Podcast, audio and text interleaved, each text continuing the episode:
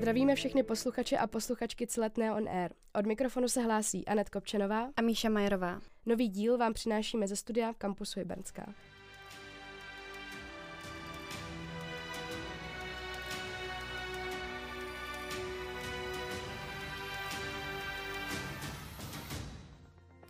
Dobrý večer, vážení diváci. Začíná předvolební duel České televize. Zdravíme vás z Národního muzea, symbolu české kultury. Moderátor hlavních spravodajských relací České televize a bývalý spravodaj ve Washingtonu. V minulosti pracoval v české redakci BBC v Praze a Londýně. Je autorem knihy Rozpojené státy, zástupcem České republiky v Evropské vysílací unii a nositelem ceny Ferdinanda Peroutky za rok 2022. V lednu tohoto roku moderoval obě prezidentské debaty České televize s téměř dvou milionovým dosahem. Dnešním hostem je Martin Řezniček. Dobrý den. Dobrý den, děkuji za pozvání. Viděl jste už prezidentské debaty, které jste moderoval? Ještě ne, ale určitě se na to chystám. Myslím, že ještě neuplynula taková ta zdravá hygienická doba od té chvíle, kdy jsem je moderoval, abych to dokázal přijmout s, bez emocí, chladně. Myslím, že to ještě stále příliš čerstvé, ale myslím, že třeba do léta se na to určitě podívám, protože jsou to zrovna takové ty formáty, které by člověk asi měl vidět znovu, podívat se na to, co fungovalo a co ne. Ale teď bych v tom viděl něco jiného, než tomu vidím za půl roku. A dokážete teď zpětně ohodnotit ten svůj výkon? Eh, možná, že dokážu sám pro sebe, ale rozhodně ne pro ostatní a nechám na ostatních, aby hodnotili mě, protože já sám sebe na veřejnosti hodnotit přirozeně nebudu. Eh, těch hodnotitelů, věřte mi, bylo docela dost, kteří se tomu vyjadřovali, ať už na sociálních sítích, eh, po e-mailu, někdy osobně. Mně se nestalo nikdy za tu dobu, co jsem v televizi, že by mě tolik lidí zastavovalo na ulici poté, ten den poté, vždycky v to pondělí úterý, já jsem šel někam k doktorovi a, a jenom na tu, během té cesty k doktorovi a zpátky to bylo asi sedm lidí, kteří mě zastavili. Dokonce jedna paní nastoupila v metru, jela opačným směrem než chtěla, jenom proto, aby mě pozdravila, pak zase jela zpátky, což taková starší paní mě to hrozně, hrozně potěšilo, že to udělala. Eh, zbudilo to obrovské reakce proto, že si do toho každý jak si projektoval něco svého bylo v tom strašně moc, jak říkal Jan Kysela z právnické fakulty, strašně moc emocí. A proto i věc, která by možná za normálních okolností tolik emocí nevyvolávala, i když i to je s, s otázkou, tak, eh, tak vyvolala. A proto vlastně já potřebuji nějakou dobu na to ještě od, odstupu, abych se na to podíval potom a, a ty oči byly čisté. Ani nedokážete říci, zda byste udělal něco jinak? Možná bych něco udělal jinak, to si zatím nechám pro sebe, ale nikoli v té podstatě jako takové. Myslím si, že eh, jsme přistupovali k té první debatě s nějakým dramaturgickým záměrem, eh, který vzbudil samozřejmě pozornost u mnohých kvůli tomu, že v té druhé části potom se pozornost soustředila primárně na dva, původně na tři, ale protože Andrej Babi se toho nezúčastnil, tak byly dva. Byla to naprosto menšinová část, ale protože to bylo něco nového, nový prvek, tak to vzbudilo velké reakce.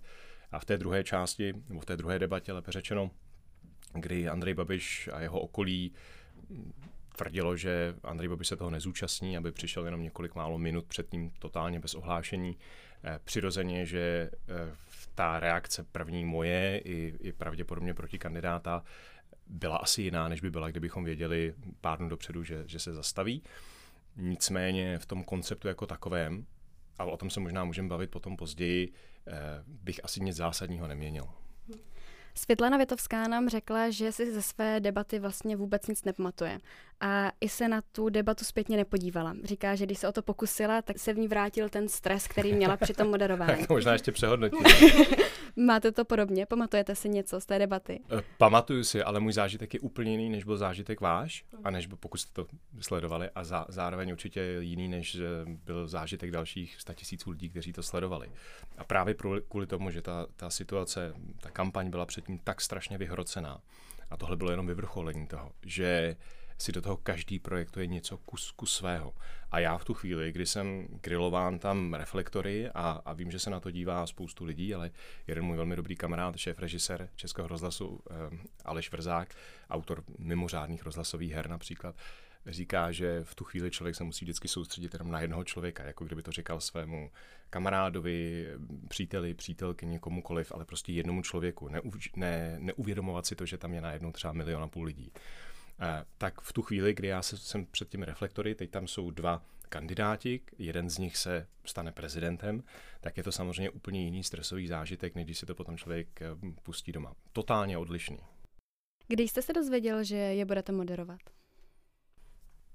Možná několik týdnů předtím. My jsme si přirozeně v rámci vedení redakce zpravodajství s ostatními zástupci šéf-redaktora, editory a tak dále, pardon, tak jsme si eh, naplánovali to předvolební vysílání už někdy v létě. Poprvé možná někdy na jaře jsme se o tom bavili eh, v nějakém základním konceptu. Ti kandidáti byli osloveni někdy v létě, myslím, že to bylo na konci léta, s tím, zda přijmou pozvání do té super debaty, případně pokud by postoupili do těch debat, do té debaty poslední, do toho duelu. Eh, tohle samozřejmě mělo nějaký vývoj, ale o tom personálním obsazení jednotlivých věcí jsme nejednali a, a myslím, že se to rozhodlo prostě několik týdnů předtím, než se uskutečnila tato debata, ale všichni jsme se na to připravovali přirozeně. Je tam nějaké výběrové řízení? Byl ve hře i někdo jiný? Já nevím, jestli tam bylo výběrové řízení, spíš jsme se bavili o tom, kdo za jakých okolností by mohl zvládnout ten který formát, protože já třeba nemám takovou zkušenost eh, s moderováním dlouhých celků jako Michal Kubal, toho povolebního vysílání, to, co dělával třeba Václav Moravec dříve. Pardon. A měl jsem zkušenost ale jednu se super debatou v uvozovkách, to byla ta před komunálními volbami, kde bylo eh, kde byli šéfové všech parlamentních nebo sněmovních, lépe řečeno, stran tehdy. To byla taková, to byl takový test pravděpodobně a i pro mě teda zároveň. A pak eh, vedení redakce zpravodajství rozhodlo o tom, že, že ty debaty budu dělat já. Jak se liší příprava na super debatu, kde vedete tedy rozhovor celkem s osmi kandidáty a ten samotný prezidentský duel? No, zcela zásadně, eh, protože Eh, u těch osmi kandidátů a v ideálním případě přirozeně více všech, tedy, kteří překročili nějakou hranici nebo byli řečeno zaregistrováni v tomto případě eh, u těch super debat v parlamentních a, a komunálních volbách jsou to, je to volební potenciál, volební preference a tak dále, ale tady je to ten počet, který se zaregistroval, tak se snažíte dát všem srovnatelný, co nejspravedlivější prostor, při dodržení nějakých jako dramaturgických pravidel, při dodržení reality, respektování reality, protože člověk, který má v preferencích 1% a ten, který má 25%, se může lišit v pohledu na to, jaký prostor dostane nebo nedostane, ale řečeno samozřejmě ten, kdo má větší preference nebo větší potenciál, tak by si ho chtěl usurpovat více než ten, který má méně, ale to je obrovská debata o tom, jaký prostor dostanou nebo nedostanou. My jsme se snažili to udělat co nejspravedlivěji, to prostě říkám úplně otevřeně a snažíme se vymýšlet téměř každou otázku na, na toho člověka. U těch u, té, u toho duelu, který ale do posledních chvíle měl být jenom rozhovorem s jedním člověkem, eh, je to přirozeně taky velmi podrobné, ale tam víte, že do toho bude daleko víc zasahovat v ideálním případě ten druhý člověk a že já k tomu se snažím přistupovat tak, a, a ne, že by na tohle panoval úplná, panovala úplná schoda, že by bylo nejlepší, kdyby si to vyříkali oni mezi sebou. Je to možná trošku takový ten americký přístup v prezidentských debatách, kdy moderátoři, kteří jsou schopni grilovat jednoho člověka, takže z něj nezůstane nic, na něj nic e, suchého, tak ale v prezidentských debatách z principu trochu poodstupují a nechávají to skutečně na těch dvou kandidátech. Kdybychom něco aplikovali tady podobného, tak pak budeme sežráni v tisku druhý den za to, že jsme to měli absolutně eh, mimo kontrolu, že jsme to nedokázali mm, jak si udržet v nějakých mezích a tak dále. Takže my tady vždycky hledáme nějaký způsob toho, do jaké míry do toho ten moderátor bude zasahovat a kdy to nechá na, na těch dvou. Takže ta příprava na super debatu, příprava na duel a příprava na, příprava na běžné události komentáře třeba je úplně odlišná. Před pěti lety moderoval super debatu Václav Moravec a prezidentský duel Světlana Vitovská. Inspiroval jste se jimi, případně konzultoval jste s nimi nějak vaši přípravu? Já se se Světlanou znám velmi dlouho. O rozhovoru, nebo rozhovorech, lépe řečeno, s Andrejem Babišem jsme se bavili xkrát. Eh, už jenom proto, že ona je autorkou toho legendárního interview tehdy s Andrejem Babišem, po němž potom Andrej Babiš už eh, na českou televizi, minimálně co se týče například otázek Václava Moravce, co se týče interview, co se týče eh, událostí komentářů, i když tam myslím ještě potom byl, eh, spíš zanevřel a už, už přestal chodit takže jsme to s nima konzultovali předtím ještě několikrát už, eh, několik tuhletu prezidentskou debatu jako takovou. Eh, já jsem ty debaty, které moderoval Václav Moravec, pravidelně sledoval, takže znám jeho přístup eh, k tomuhle, ale tentokrát jsme se soustředili na, na tým editoriální, který normálně připravuje události komentáře. To byl základ toho týmu, který potom připravoval i ty dvě debaty velké. Pojďme se nejdříve zastavit u té super debaty, protože vy jste v rozhovoru těsně před ní zmiňoval, že vás už několik týdnů trápila viróza. Měli jste připravený nějaký záložní plán, kdybyste například nebyl schopen odmoderovat? Eh, já ne, ale přirozeně moderátorů, kteří dělají eh, ty pořady typu, opět zmiňuji události komentáře, je více a určitě by to zvládli minimálně stejně, ne lépe i ostatní. To v žádném případě byl, ne, by problém nebyl.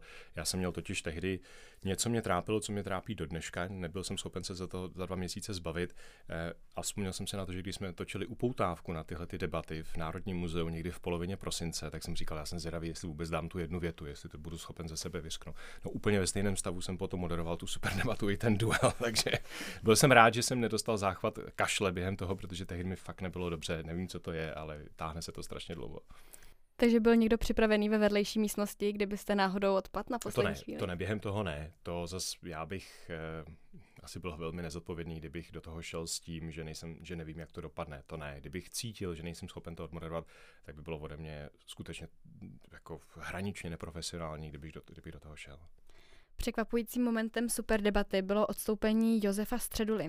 Věděli jste o tom jako česká televize už předem? My jsme se to dozvěděli úplně těsně před tím, že chce učinit nějaké zásadní prohlášení na konci, takže já jsem věděl, že těch 30 sekund, který dostanou, nebo které dostanou všichni ostatní, možná u něj bude vypadat trošku jinak. Eh, tím, že to bylo úplně na závěr, tak já jsem už do toho nechtěl lípat v tom smyslu, což bych udělal býval, kdyby to udělal uprostřed nebo na začátku, proč tedy do té debaty vůbec chodí, proč se snaží tedy lidem eh, jak si dát sliby, co by udělal, pokud by byl prezidentem, což on tam dvě hodiny dělal. A proč tedy až na konci řekne, že od toho dává ruce pryč? To mě přišlo trochu zvláštní, ale na konci už jsem tohle to nechtěl nějak rozředovat a myslím si, že v, tom, v té poslední eh, já nevím, dvou, třech minutách, co tam byly, by to ani nebylo na místě. Ale určitě bych na, Jana, pardon, na Josefa Středulu tuhleto otázku měl a možná, když se s ním někdy setkám, i možná je formálně, tak se ho na to zeptám, proč to učinil až takhle v závěru. Ale v tu chvíli už to nehrálo roli, on tam řekl něco, co se stalo potom zprávou, což je bezvadné, to znamená, novináři nepoštěstí úplně vždycky, že z každé debaty nějaká zpráva je, z té druhé potom byla zase jiná. Eh, a eh, on to učinil tak, jak to chtěl učinit. Ta jiná zpráva právě byla eh, to, že Andrej Babiš tedy zpočátku odmítal svou účast v obou těch debatách, nakonec do toho prezidentského duelu přesto dorazil. Jak se připravuje takový rozhovor, když eh, ani nevíte, s kým bude? Já jsem měl na mysli jinou zprávu trošku, ale možná se k tomu dostaneme. To byla ta eh, ohledně pomoci Polsku nebo po Baltí v případě napadení. To k tomu se určitě se, dostaneme. Eh, my jsme byli připraveni na to, že tahle ta eventualita samozřejmě může nastat. A byli bychom velmi špatní novináři, kdybychom si řekli, budeme věřit všemu tomu, co říkají politici. Politici se mají kontrolovat a, a nikoliv jim věřit stoprocentně jak říkal Karel Kryl. My v tuhle tu chvíli, když jsme si připravovali ten, ten duel, jsme počítali spíš s tím, že přijde jenom Petr Pavel, protože takhle, takovéhle, takováhle prohlášení jsme měli k dispozici. Připravovali jsme se na to, co s ním probrat, odkaď kam jet, zároveň jak respektovat situaci, kdy jeden z kandidátů souhlasí s tím duelem a druhý ne, tak aby ten, který souhlasil, nebyl v absolutní nevýhodě. To je taky musí člověk mít v potaz. Pokud by to bylo interview, kde budeme mít jeden na jednoho od samého počátku, tak můžeme toho člověka grilovat nebo v úvozovkách, to je takové škové slovo, ale prostě můžeme být daleko tvrdší. Když máme duel, do kterého přišel jenom jeden, tak si kladete otázku, budu k němu přistupovat úplně stejně tvrdě, jako bych přistupoval, kdyby byl jeden na jednoho, nebo ne. Takže my jsme měli připravené otázky, které jsme chtěli rozebrat, bylo to na hodinu zhruba plánováno. No a když dorazil Andrej Babiš, tak já jsem měl samozřejmě připravenou tuhletu variantu, měl jsem jednu A4 otázek přímo na Andrej Babiše, otázek, které by určitě měly zaznít. A zároveň v tom původním konceptu, který ale nikdo nikdy neviděl, protože se prostě zbortil tím, jak přišel Andrej Babiš na poslední chvíli, jsme na konci každého segmentu, těch, pět, těch tam bylo asi pět nebo šest na tu hodinu, měli připravené několik, eh, připraveno několik otázek, eh, které bychom bývali položili, pokud by Andrej Babiš dorazil. Takže i z toho já jsem potom čerpal přirozeně v otázkách na Andrej Babiše. Ale jelikož jeden z těch aktérů, a to je Andrej Babiš, eh, zcela evidentně přišel do té debaty s tím jí destruovat nějakým způsobem, rozhodit nás i tím, jak přišel těsně před začátkem a tak, tak z toho, toho konceptu toho příliš nezbylo a pak už to bylo taková přetahovaná. Ale já jsem se snažil jít nějak aspoň, aby divák měl možnost se tam někde chytit, aby to nebyla no, taková ta totální válka na dvě hodiny. A mimochodem, do dneška nevím, jestli to bylo hned po začátku, nebo ještě před začátkem té debaty jsem se dozvěděl do ucha, jo, ale a nejedem hodinu, ale dvě.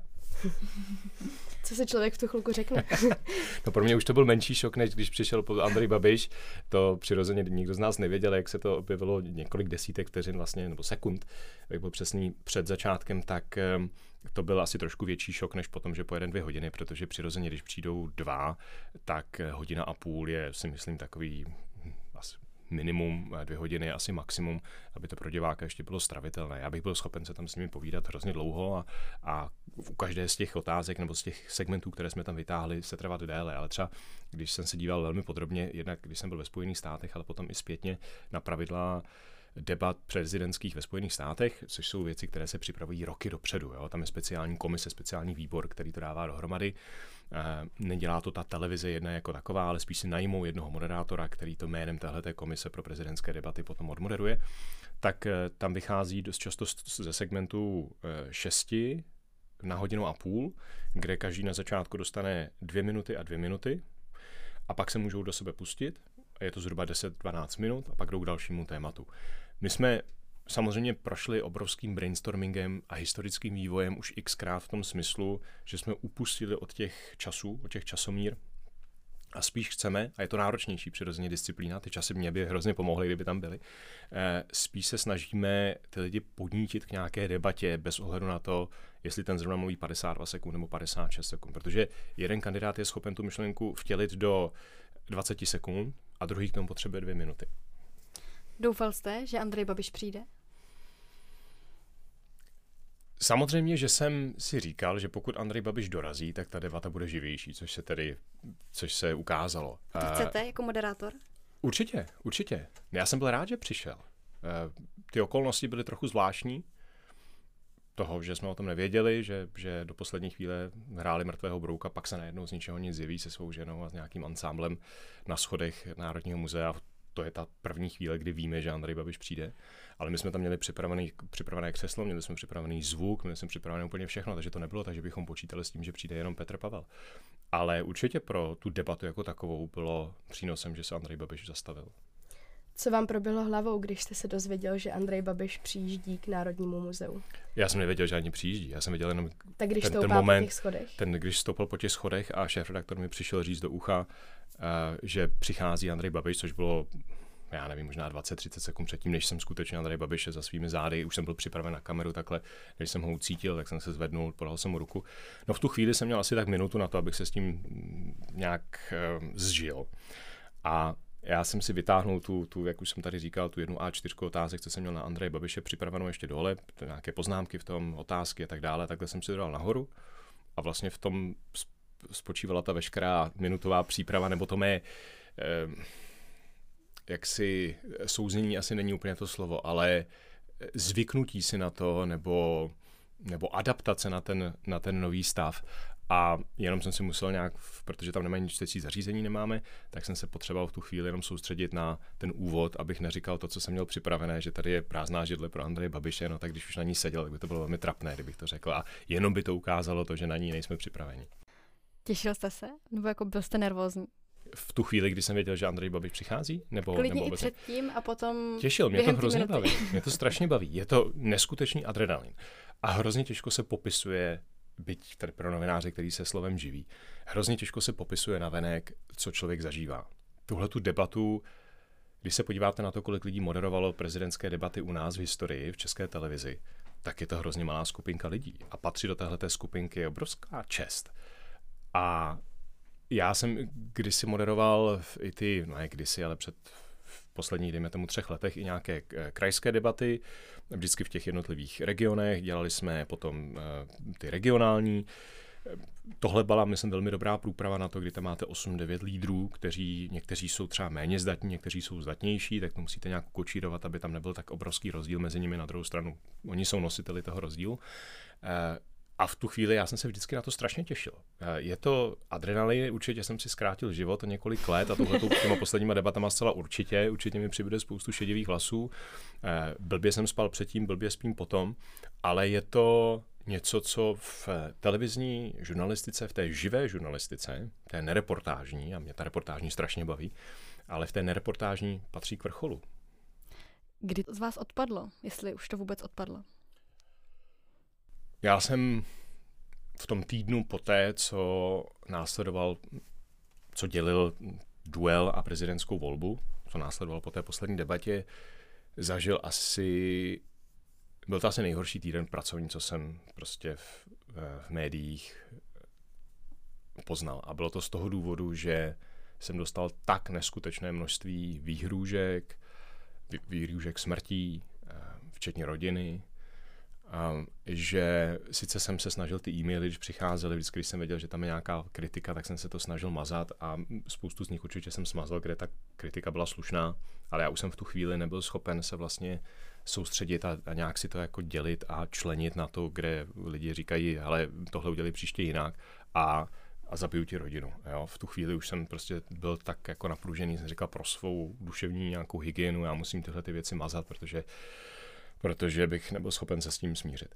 A, a tohle ty země nevyprchalo úplně. Jo? Trochu ano, oni ty, ty eh, vlny trochu přešly, ale pokaždé, kdy potom Andrej Babiš, což mi bylo vůči televizi hrozně nepříjemný, když si vzal moje jméno a jméno České televize do úst, což dělal velmi s oblibou v tom týdnu právě před volbami na nejrůznějších mítincích a v rozhovorech, které potom měl a Řezníček kandiduje na prezidenta tyhle ty věci, tak potom vždycky následovala vlna těchto těch velmi jako nechutných e-mailů zejména e-mailu, jo, na, na sociálních sítích, já jsem jenom na Twitteru a, a spíš jenom pasivně, že si ty věci čtu, než že bych nutně eh, psal, někdy samozřejmě taky, takže to byl primárně e-mail a vždycky to následovalo potom. Ty lidi najednou se cítili, ti, kteří mě nemají rádi, nemají rádi českou televizi, se cítili jaksi statečnější a, a, a vyplivili tyhle, ty, tyhle ty hrůzy.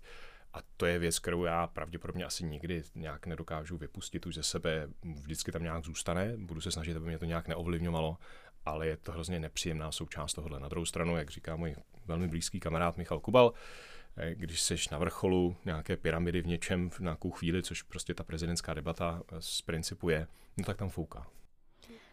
Máte někoho v české televizi, s kým takové věci můžete řešit? Myslím tím je na to nějaká osoba nebo nějaký postup, který vás učí, jak toto zpracovávat, nebo jste na to sám? Ne, ne, ne. Já myslím, že tam je eh, velmi schopné a kompetentní vedení redakce zpravodajství jako je Zdeněk Šámal jako ředitel, jako je Petr Merzena šéf redaktor, jako jsou kolegové zástupci šéf redaktora František Lutonský a Michal Kubal, kteří v těchto těch situacích jsou ochotní, aniž by ho to někdo žádal, toho člověka velmi jasně podržet. A já jsem za to hrozně vděčný. Eh, Michal je můj, jak už jsem řekl, asi nejbližší kamarád v televizi, eh, zároveň kolega, člověk, kterého si hrozně vážím pro, pro jeho práci, pro jeho schopnosti a, a tyhle ty věci rozebíráme už leta. My se vlastně známe ze školy, což už je teda hodně dlouho, 25 let nebo kolik, možná ještě víc, tak se známe velmi intenzivně. A i když jsme každý pracovali někde jinde, tak jsme se vždycky jednou za čas scházeli a, a probírali věci a tak, včetně i osobních. Takže to je člověk, eh, když on je v nesnázích a něco mi říká a já, když jsem v nesnázích a sdílíme to spolu, je to věc, kde máme k sobě absolutní důvěru. Takže rozhodně v tom není člověk sám, ne, ne.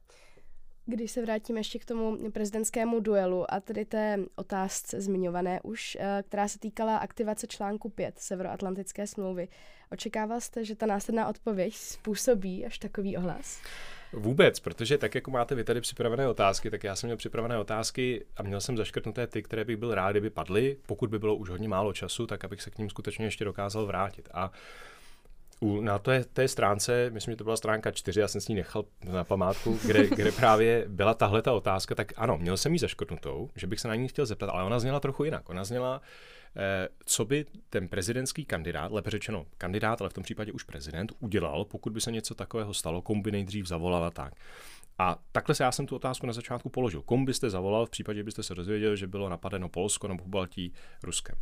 A eh, teď eh, Andrej Babiš nějak nerozuměl té otázce, tak jsem to znovu eh, zopakoval a najednou se stala už tohle otázka toho, zda by eh, jak si byl pro to, aby Česká republika pomohla Polsku, pokud by bylo napadeno.